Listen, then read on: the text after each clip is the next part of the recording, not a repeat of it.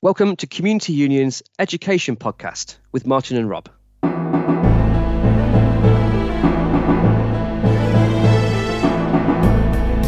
In this episode, we look at the Teachers' Pension Consultation. What is it and how can you get involved? And we update you on the teacher pay process. We look at contracts and teaching outside your speciality in your working life, and we bust some resignation date myths.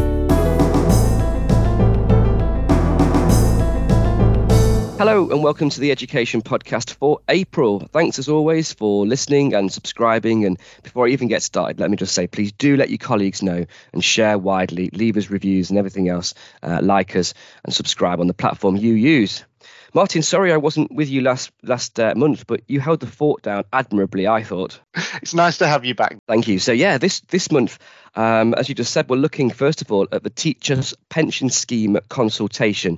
Now I know that won't interest absolutely everybody who might be listening, uh, but it is really important and it is what's going on at the moment. Hence why it's in our here and now section. So what is it, and how can people get involved? For teachers who are employed and working in maintained schools and academies, it's highly likely that you will contribute a part of your salary every month to the teachers' pension scheme. And this is a, a, brilliant scheme that will ensure that you are looked after when you come to retirement.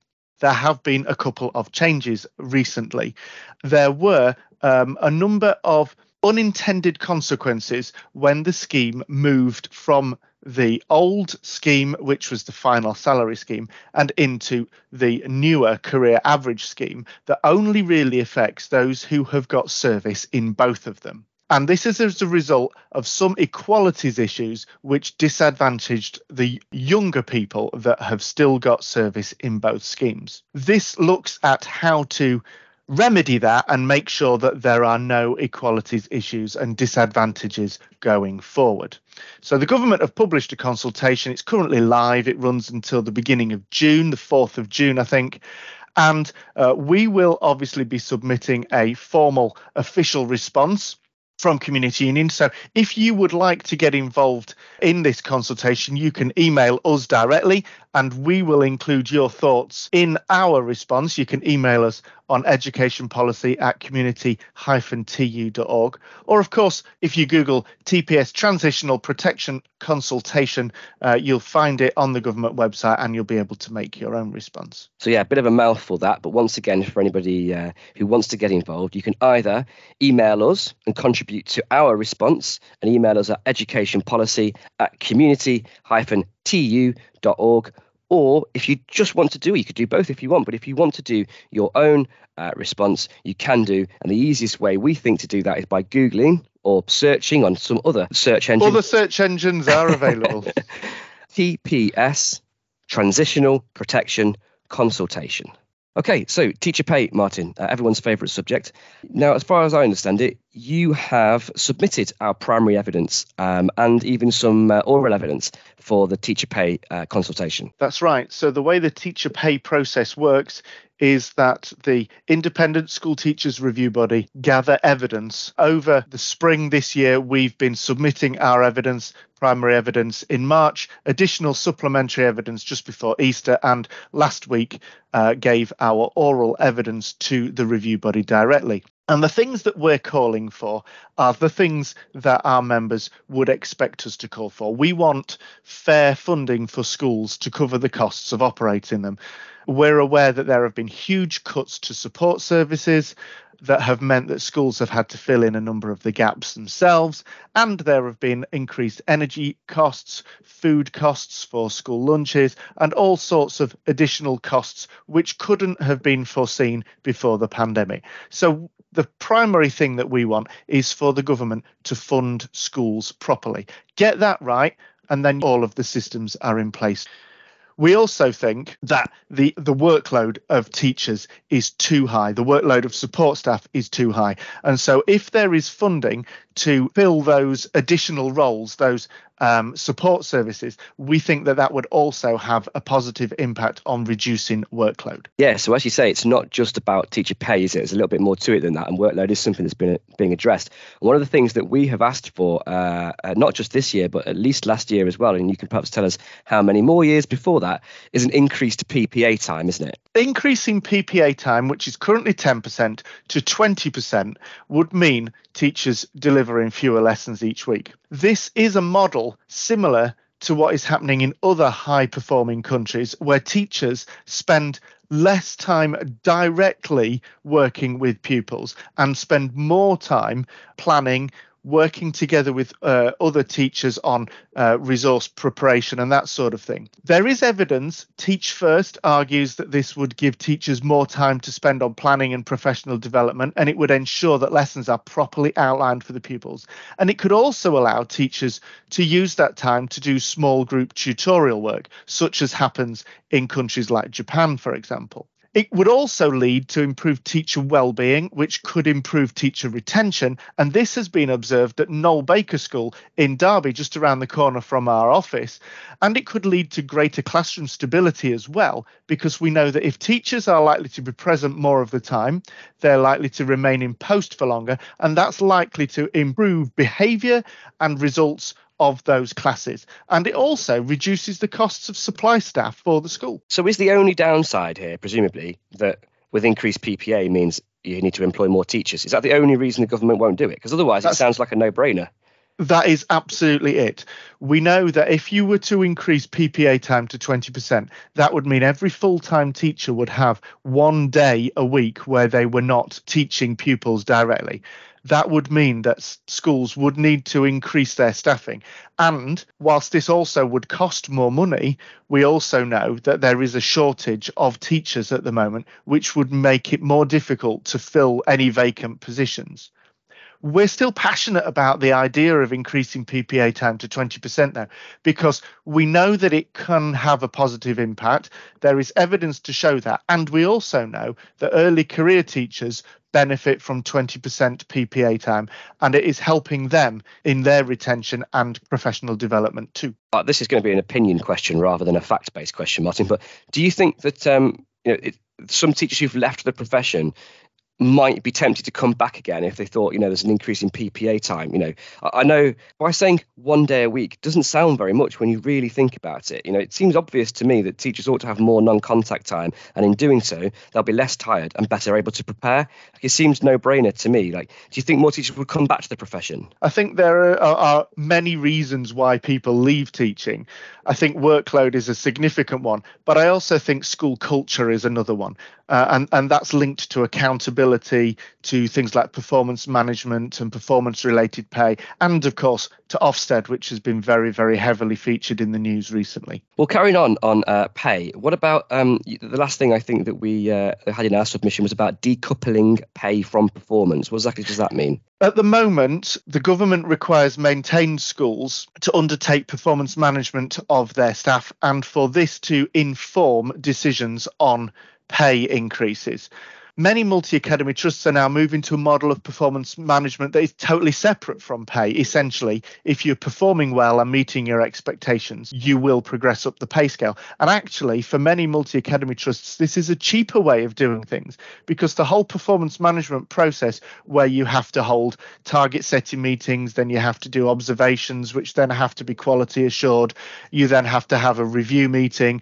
and notes have to be taken. And that is a very expensive process because it's so time consuming. And there's no international evidence to show that this leads to improvements of pupil performance in education settings. We are very much in favour of decoupling pay from performance, separating pay and performance. We still believe that performance management has a place in schools, but that it should not be an integral part of the pay process. So we've done the primary evidence that was submitted at the beginning of March supplementary evidence that was submitted just before Easter, and you've also been to London and given oral evidence last week.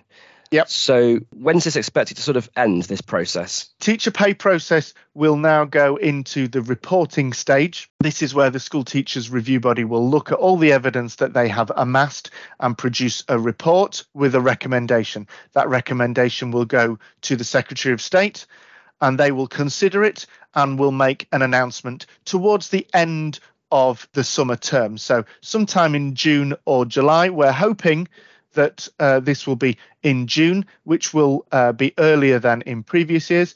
We still think that a report in June is too late for schools to have sufficient time to implement this for September.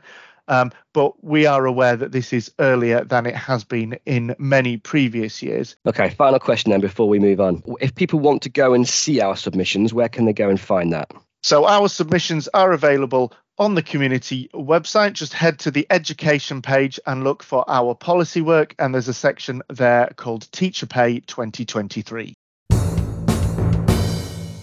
Moving on then to your working life. And this month we're looking at teaching outside your speciality. Now, the reason we're looking at that this month is because what we're seeing is teacher numbers decrease in schools and so teachers who don't normally teach a subject having to pick it up. This is something I had uh, loads of experience with because, as I've mentioned before, I was a media studies teacher, and you don't tend to fill a timetable uh, with media studies or film studies or anything else sort of related to it. So I taught English, geography, PE, drama, all sorts of things as well, and I'm not an expert in quite a few of those. So it is something that's important to a lot of our members. Yeah, you're absolutely right, Rob. We know that school teachers play an important role in our society, especially for their students. And we know that quality education requires quality teachers. So we need our teachers to be qualified in the subjects that they teach, to possess a broad knowledge in that content.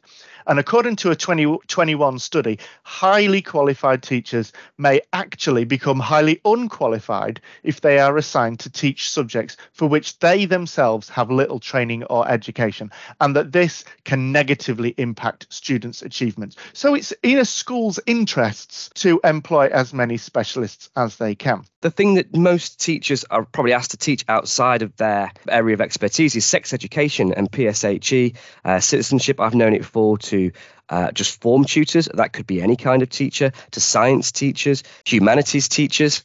Uh, so it to kind of lots of different kinds of teachers in schools often.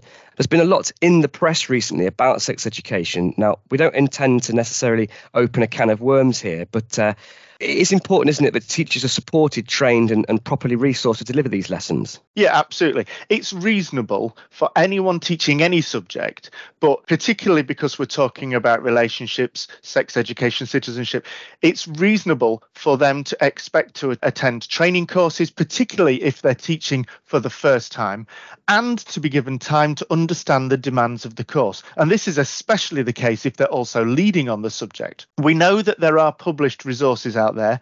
But some of these published resources can be quite expensive. Certainly, they can be of questionable quality. And the government has been alerted to some which seem to push a particular agenda. Now, like we said, we don't intend to open this particular can of worms at the moment, but schools are wise to share the broad content of the curriculum with parents. It is important to point out and to make absolutely clear, though, that parents do not have the right of veto. So if a school decides it is teaching a certain thing, that is for the school to decide, and parents do not have the right of veto. They do have the right to withdraw pupils from certain aspects of sex education, but they do not have the right to veto the subject completely for all pupils. Now, one of the other things that teachers often get asked to uh, deliver is tutor time. Now, obviously, tutor time can be a pretty good idea. And one of the things that often gets delivered now in tutor time is this idea of British values that uh, a recent previous Conservative government introduced. Um, and that you know is something that new teachers can often learn along with their pupils uh, in those things. So that's often a good thing. Um, and experienced teachers can guide older pupils through college applications, uh, university applications, UCAS applications for sixth formers, and so on. So it's quite a good idea. But but again, Martin, do you think teachers need guidance and advice on, on, on tutor time and how to go about it? Absolutely. I think it's vital that teachers have some guidance, support, and training, even if it's just as simple as what they are supposed to be doing during tutor time. Tutor time has the potential to be a very important and useful period of time, but there are risks if that time is not properly structured because that's when we know that teachers then start to experience behavioral difficulties. I think the best use of tutor time is where there is support and training for the teachers and maybe some sort of program that they are expected to deliver. It's important to note, though, that support staff should not be asked to be tutors. They can attend tutor time along with teachers, but they shouldn't be asked to be tutors because legally they cannot be solely responsible for a class. And non teaching staff, those who perhaps work in administrative roles or don't work directly with children, there is no expectation that they are involved in tutor time. They are not trained, and there is a risk that they may not be insured if something was to happen. Now, the obvious people here are uh, a teaching assistant, someone who's in the classroom often, uh, a non-teaching support staff, administrative staff like the ones you refer to. You know, let's say uh, school bursars, yeah, uh, receptionists, that sort of thing. There is a bit of a grey area we found recently, isn't there, with science technicians because are they in the class supporting students or are they non student facing? It's a difficult one.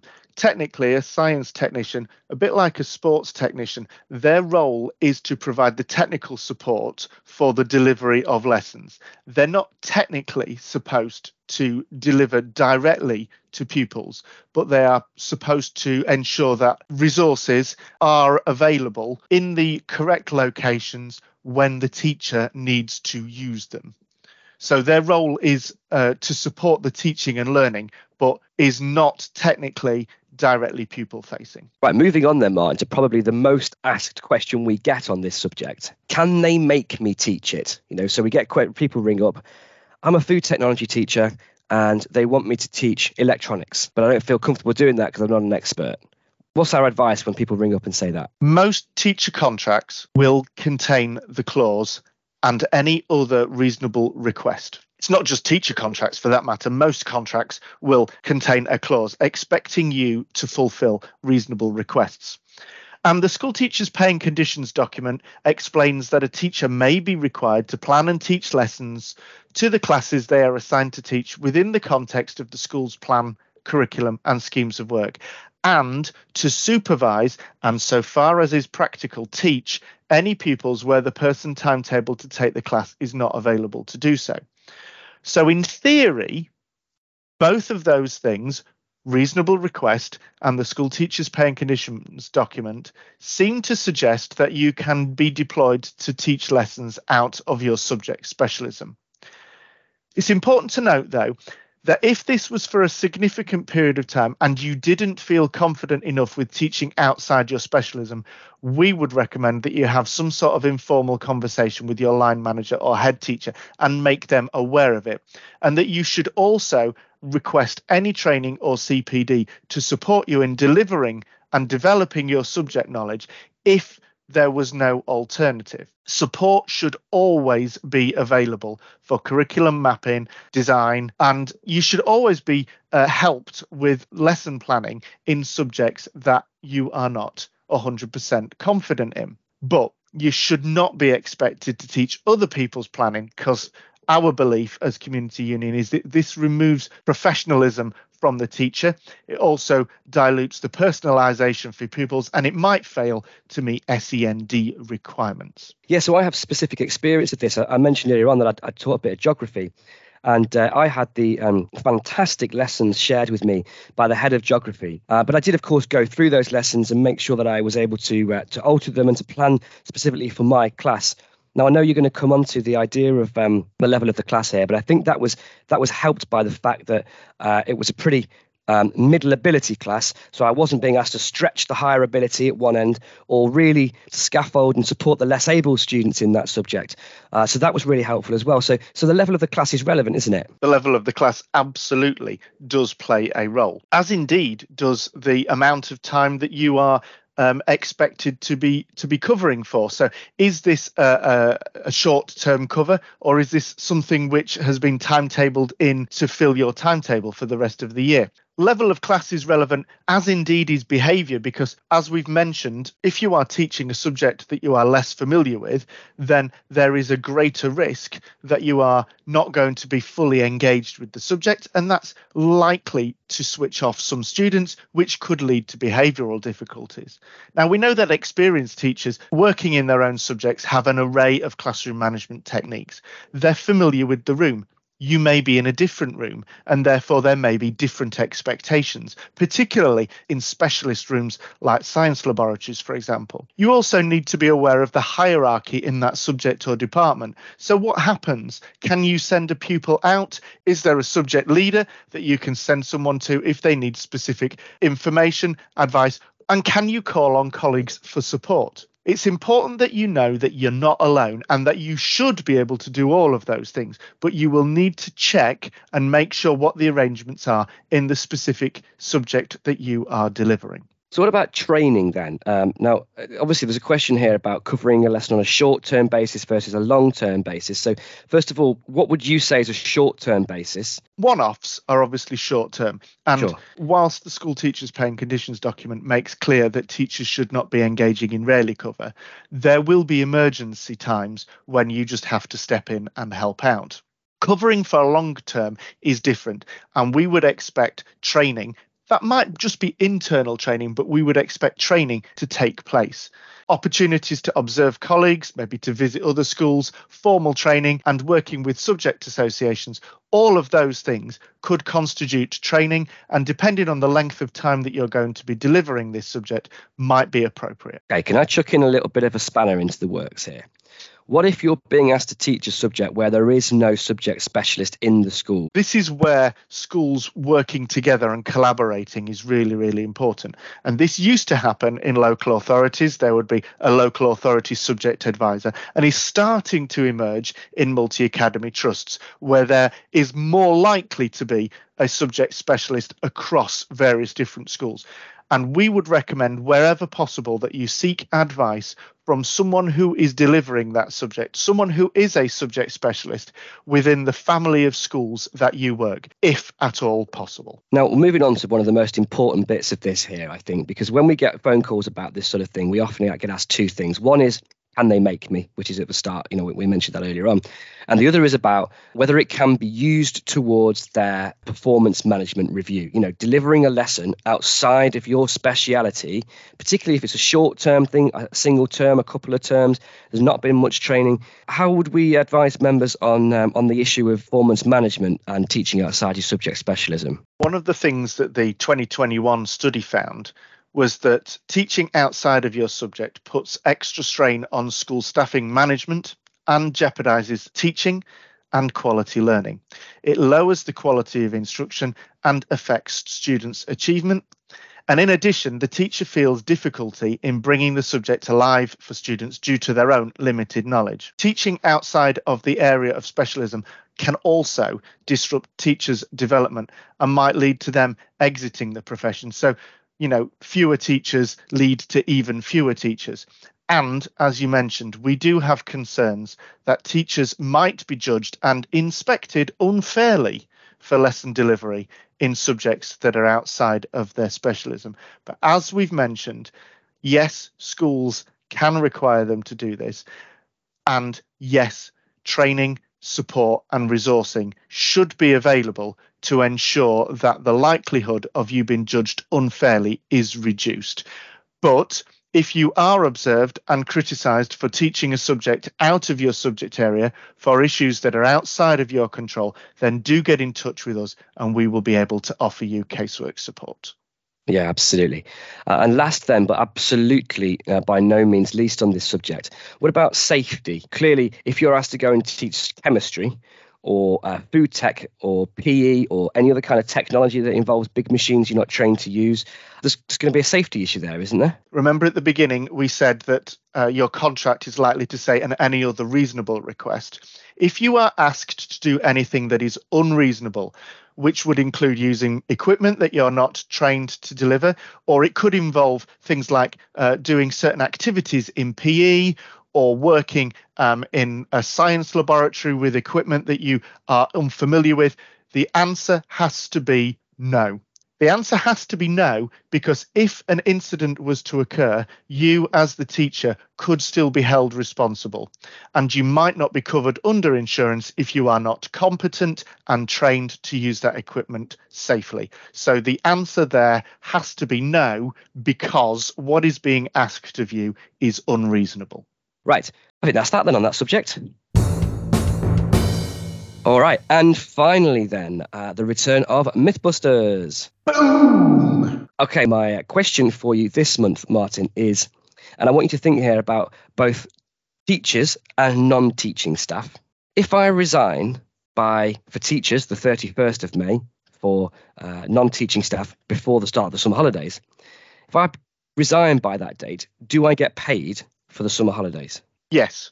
In short, teachers who resign before the 31st of May are eligible for pay until the end of August, according to the Burgundy Book. But, and this is where it applies more broadly, it's important to be clear when writing a resignation letter that you put in specific dates to ensure that there are no misunderstandings. Don't just put in that you're going to resign at the end of term. Be specific. We know that teaching assistants are increasingly uh, paid on term time only contracts where they work for the 39 weeks of term time and are paid an additional amount to cover the minimum 5.6 weeks holiday that they're entitled to.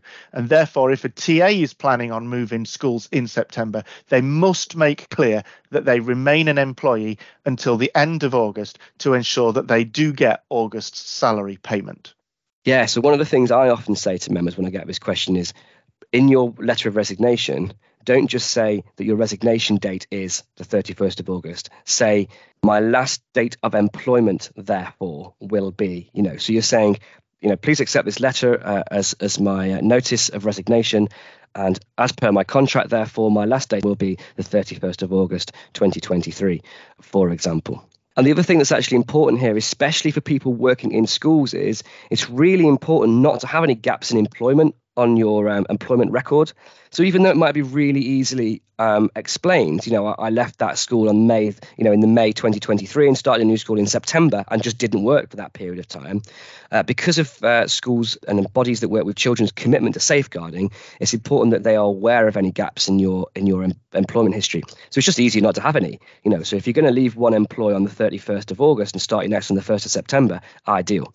I do have another question, Martin, before we move on to some other points here. What if your new job doesn't start until the 3rd of September? Should you say your last date of employment is the 2nd of September? No, because under a teacher's contract, the Burgundy Book states that even if your work does not begin until the 3rd of September, your employment is deemed to have begun at the 1st of the month. Excellent, thank you. Uh, so, when are resignation dates for teachers then? Can you run through that again? So, teachers must give a minimum of two months' notice if they want to leave after Christmas or just after Easter, and they are supposed to give three months if they want to leave at summer. In practice, this is often interpreted to mean that they must give notice by the half term if they want to leave at the end of term.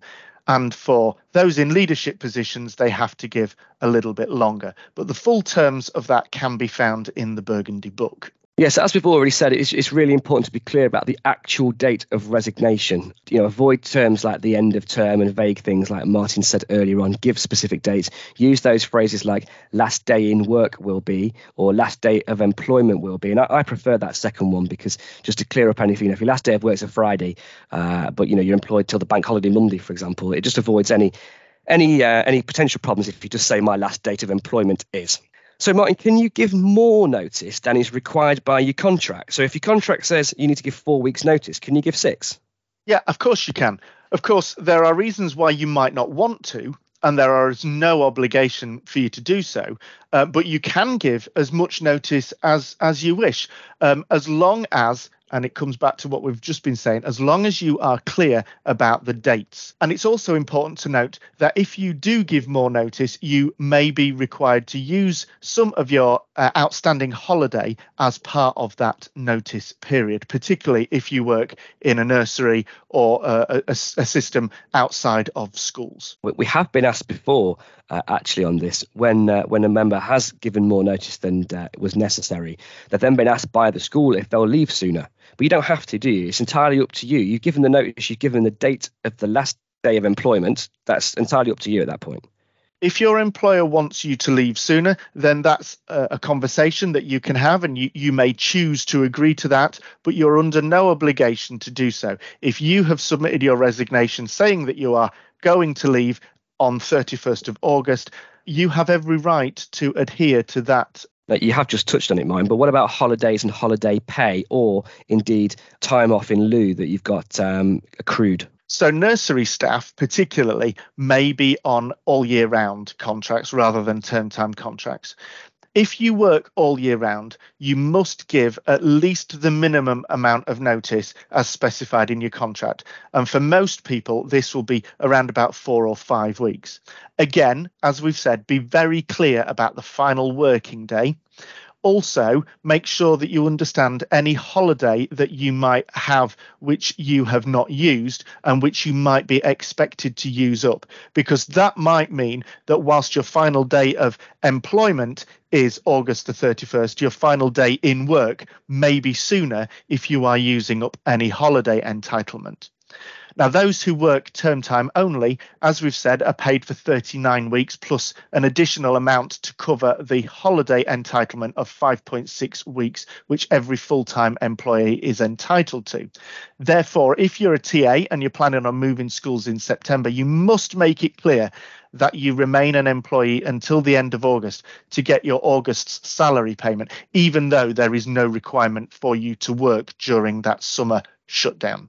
Yeah, and if you've accrued toil, Martin, or got some overtime payments owed, you due all that as well, aren't you, before you? You're due all of that time either as time or indeed as payment. But do check with your employer. And I must have said, I, I just said you need to have that paid to you before you resign, which is not true. Before you leave, after you've resigned. So just, just to clarify, yeah, we just touched on um, the possibility, Martin, of uh, being asked to use up leave or toil for the, the last date of employment. Uh, what about gardening leave? That now that that's different from that, isn't it? It's very different, it's, and it's quite rare in education. In most places, you would be expected to work your notice period and as part of that notice period, you may be expected to take any outstanding toil or to use up any outstanding holiday entitlement. But in some places, you may be put on garden leave, which is where you are not expected to work your notice and are instead placed on leave for the duration. Now, this is time when you remain an employee but are not required to undertake any work. And in fact, you might not be allowed to go onto the work premises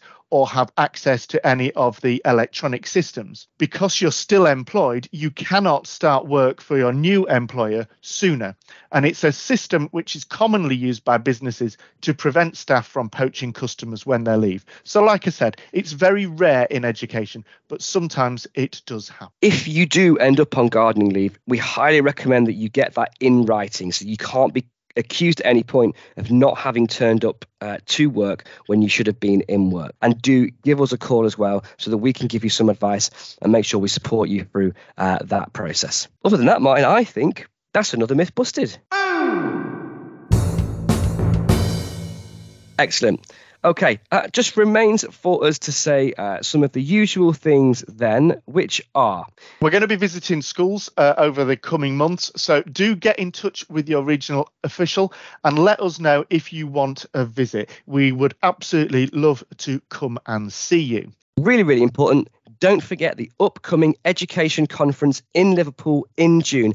Emails have gone out to members. You can return a form expressing an interest. So book your place now, get back in touch with us, and get your place on that conference. And you can get in touch with us, of course, on any other issue as well. You can email the podcast on education policy at community-tu.org. You can follow us on social media and all those sort of things. So for news, shared content, and resources, follow us on Facebook, Twitter, and on Instagram. If you just search for Community Union, you should find us. And for help and advice, please visit our website, check out our FAQs, advice centre, and information sheets. Or if you're a member and you need casework support, then do give us a ring. And once again, don't forget to like, subscribe, and tell everyone to join us on the Education Podcast.